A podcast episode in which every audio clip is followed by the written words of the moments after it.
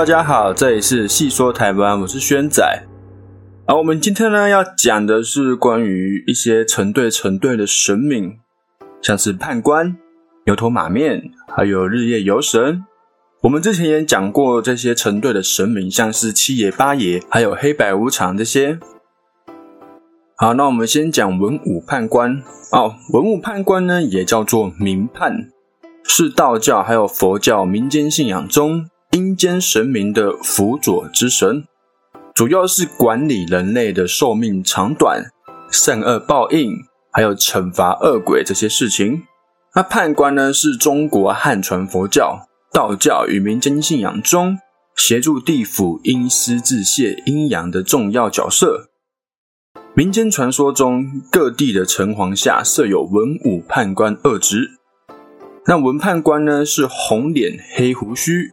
他的面容是比较温和清秀，看起来慈眉善目，右手会拿着判官笔，左手呢握着生死簿，那就是电影上或是电视剧上大家很常看到的这种形象。会穿着红袍，头上戴着展翅的乌纱帽。那武判官呢是黑脸黑胡须，脸部呢是较为凶恶威武，双眼怒瞪。那造型上的头上呢，也是戴着展翅的乌纱帽，他穿着呢就是铠甲了，手上会拿着金瓜锤，或是九节鞭，或者是判官笔。那文武判官是城隍爷重要的左右手，文判官协助城隍爷审判罪犯的善恶、阳寿，还有罪行。那武判官呢，是负责收押、执行惩罚的工作。有时候他们的额头上也会有一个太极印。那另外，他们判官也有他们所谓的判官的王，像是一种主管的概念，是叫做判官都督，然后叫新天君。那判官呢，原本是属于人间的官职，是唐朝的节度使、观察使等等。这些使呢，就设有判官这个职位，是辅佐长官处理日常各项事务的大小事。那到五代的时候，判官领州具事，成为州府的职官。宋朝呢，就沿用唐朝的官制。元代的时候，改为各州府设置判官。而到了明朝的时候呢，只有州设置判官。总而言之呢，刚刚讲的那一些州府啊什么的，总而言之，判官呢就是地方长官的幕僚，是辅助长官处理政事。类似像现在的那种行政助理那种概念，而在人们的想法之中，城隍爷是个总理大小事务的阴间县太爷，他的人员组织编程应该应该也要像阳世间的县太爷一样，所以呢，在城隍爷的侍从中出现了判官这个职位，在城隍爷的左右从事中，文判官的职务相当于衙门里的左典史。左手握有生死簿，调查人民素行的善恶以及阳寿，执行各司的判文或者是检阅记录。而武判官呢，则是相当于右典史，对已经哦被判明犯什么罪的罪犯，就会用他的金瓜锤执行刑罚。那因为城隍他是一个官职，他不是专指一个神明，他是有很多个城隍。所以呢，文武判官也是一样，他是个官职，他不是专职于哪一个神。这样，好，再我们介绍日夜游神。日夜游神呢，是日游神还有夜游神的合称，又叫做日夜游巡。原本是四处游荡的凶神，后来呢，则演变成东岳大帝、阎罗王、城隍爷等阴间神明的部下。那分别会在白天跟黑夜。监督人间的善恶，所以呢，常被供奉于东岳庙或者是城隍庙等等。那也有人说，甘柳将军就是日夜游神。好，日游神又称为日游巡，是民间信仰中负责在白天四处巡游，监察人间善恶的神奇，然后就会回报天庭。在一开始，日游神被认为是四处游荡的凶神。如果冲犯了日游神，就会招来不幸。夜游神一样称为夜游巡，是夜晚巡逻的神明，与日游神轮值，监督人间的善恶，一个负责白天，一个负责晚上。那传说中的夜游神，当时一开始的夜游神是有十六个人，那每个都是小脸颊、红肩膀，那，他们手会挽着手连成一片，为天地守夜，一路到白天，那他们就会消失，只在晚上出现，所以被称为夜游神。但是呢，慢慢的演化到现在，是变成只有一位夜游神。那民间传说中，如果世人看到夜游神，是个不祥之兆。那传说日夜游神呢，有一个故事是这样的：在蜀郡益州，有个秀才叫做司马茂，空有一身才学，到了五十岁了，还没有一官半职，屈埋于众人之中。心中闷闷不乐，愤愤不平。于是呢，他在有一天喝醉酒，酒醉的时候，写了一首叫做《怨词》，其中有两句是这样：“善事探尘埋，凶人得横报。我若做阎罗，世事皆更正。”那这两句的翻译过来就是说，哎，真正会做事、真正的好人都被沉埋在一般百姓之中，反而是那些小人哦，他们掌握了权力。如果呢，我是阎罗王，那我会让这些事情不对的地方全部更正。那吟唱好几遍之后呢，就将这首诗的稿子用油灯烧掉。没想到这件事情被日游神知道。于是呢，日游神就往上禀报给玉帝。玉帝听到之后，非常的生气，就要治他的罪。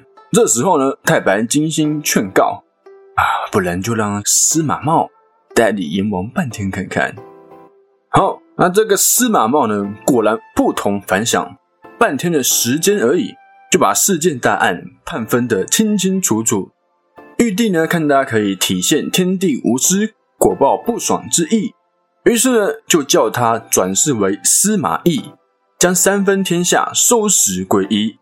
哦，就是那个三国时代的时候，主要是司马懿让他合并。好，那再来是牛头马面。那牛头马面呢，是台湾文化中两个阴间的神奇形象，分别是牛头人身还有马头人身，是负责捉拿或是带领阳寿。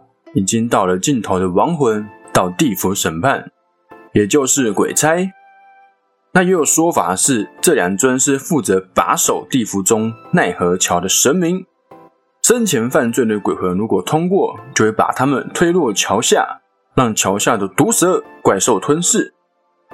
那牛头马面呢，被认为是阴间神明的部下。有些人会向他们烧纸钱，希望他们呢不要为难自己的祖先。那牛头马面之中的牛头鬼差是源于佛教的《五苦章句经》。这部经的牛头鬼差呢是叫做阿棒。那另一部经文《铁城泥林经》指出，阿棒就是牛头人身的差役。那上面是写说，在阿棒还是人身的时候，因为不孝顺父母，所以死后呢，在阴间成为牛头人身。担任巡逻和搜捕逃跑罪人的衙役。那另外在佛教中有一个阎摩天，那他也是牛头人身，所以牛头马面的牛头的由来就是来自于这些地方。马面这位鬼差呢，通常认为是来自于《楞严经》，有人认为他是马头人身的罗刹，在地狱里负责管理为恶的鬼魂。那在汉族民间传说中，牛头马面有时是阎王判官的爪牙，有时呢喜欢占点小便宜，有时干点违法乱纪的事情，有时候呢又很有同情心。只有一些故事啊会提到说，哎，他们有这些事情。那牛头马面这些鬼差呢，本来是出自于佛教，那后来被道教吸收，在佛教呢其实是并不常见。反而在道观中可以常常看见他们的身影。好了，关于牛头马面的传说呢，是有一段故事是这样的：在很久很久以前，丰都城有个姓马的员外，在城内呢算是个财权双全的巨头。按理来说，他应该心满意足。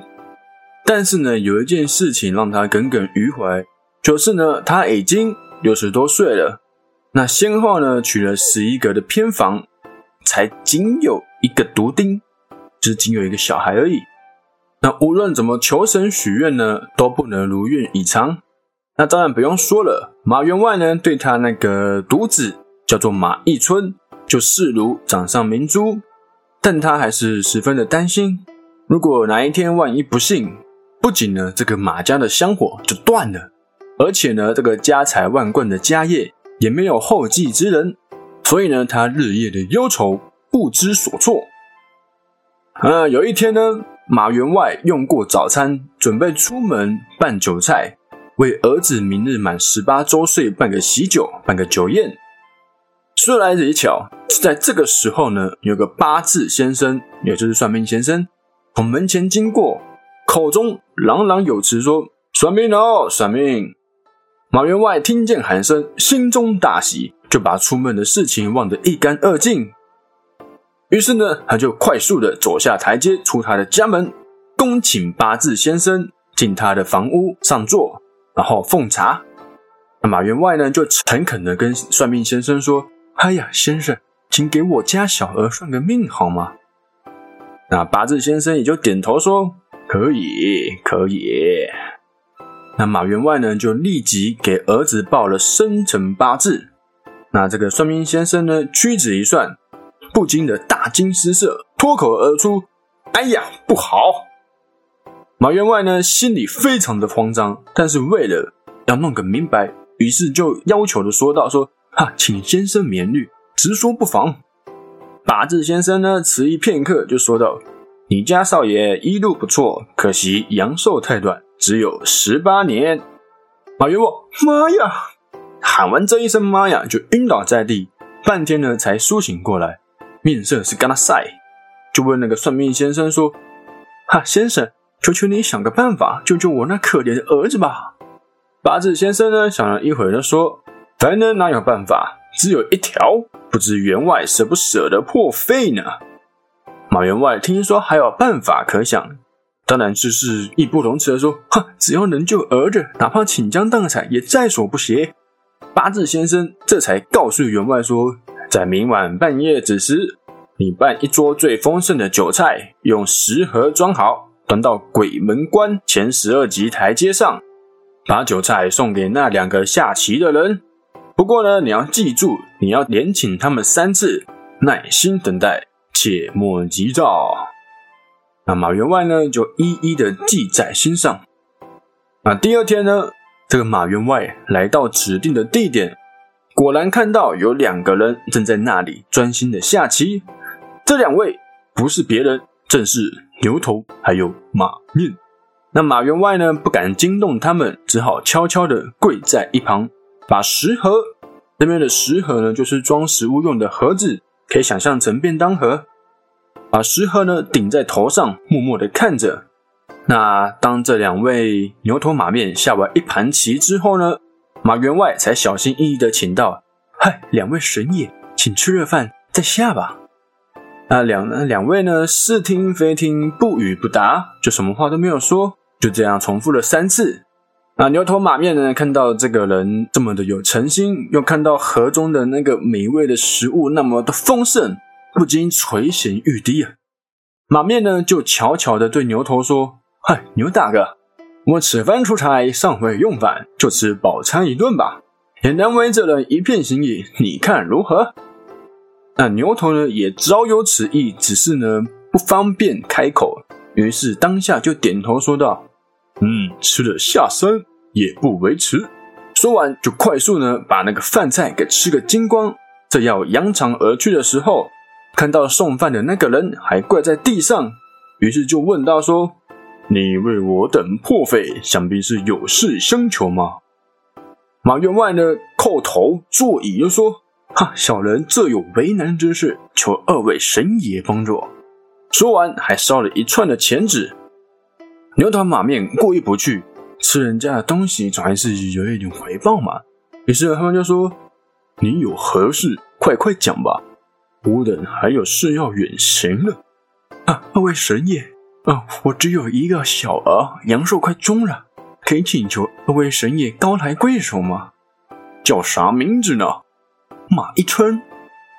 那牛头呢，就翻开崔判官给他的公魂令，一看，大惊道：“马老弟，我俩正要去捉的人不是别人，就是他的儿子，只是时辰未到。没想到这啊！”马员外的连连叩头。两位神爷若能延他的阳寿，小人感恩不尽，地当重谢。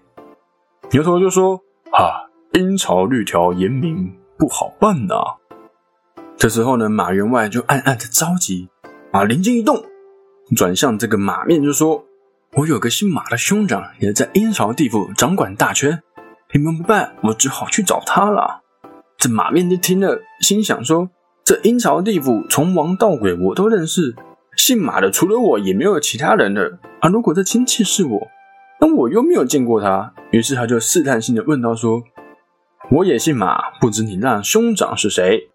马员外惊醒的说：“小人有眼无珠，一笔难写两个马字，有劳兄长了。”马面就说：“你说你是我兄弟，我怎么不记得呢？哈，你到阴曹地府就喝了迷魂茶，阳间的事忘得一干二净，哪里还记得啊？”马面就想说：“嗯，他说的着实不假。如今又吃了他的东西，这事不办不好。”于是呢，就和牛头交换一个眼色。牛头会意过来，既然如此，干脆就做个人情吧。那也图他几个零花钱。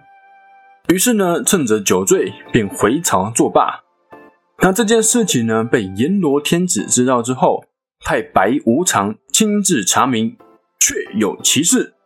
阎罗天子顿时火冒三丈，立即命令把牛头马面押上殿来。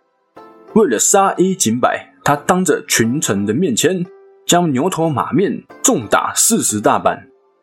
接着呢，又吹了两口阴风，顿时牛头马面便还了原形。但是呢，阎罗天子也见牛头马面确实是有悔改之心，于是呢，就将其降职为从官变成役。留在地府当了捉人的小差、鬼差，这样。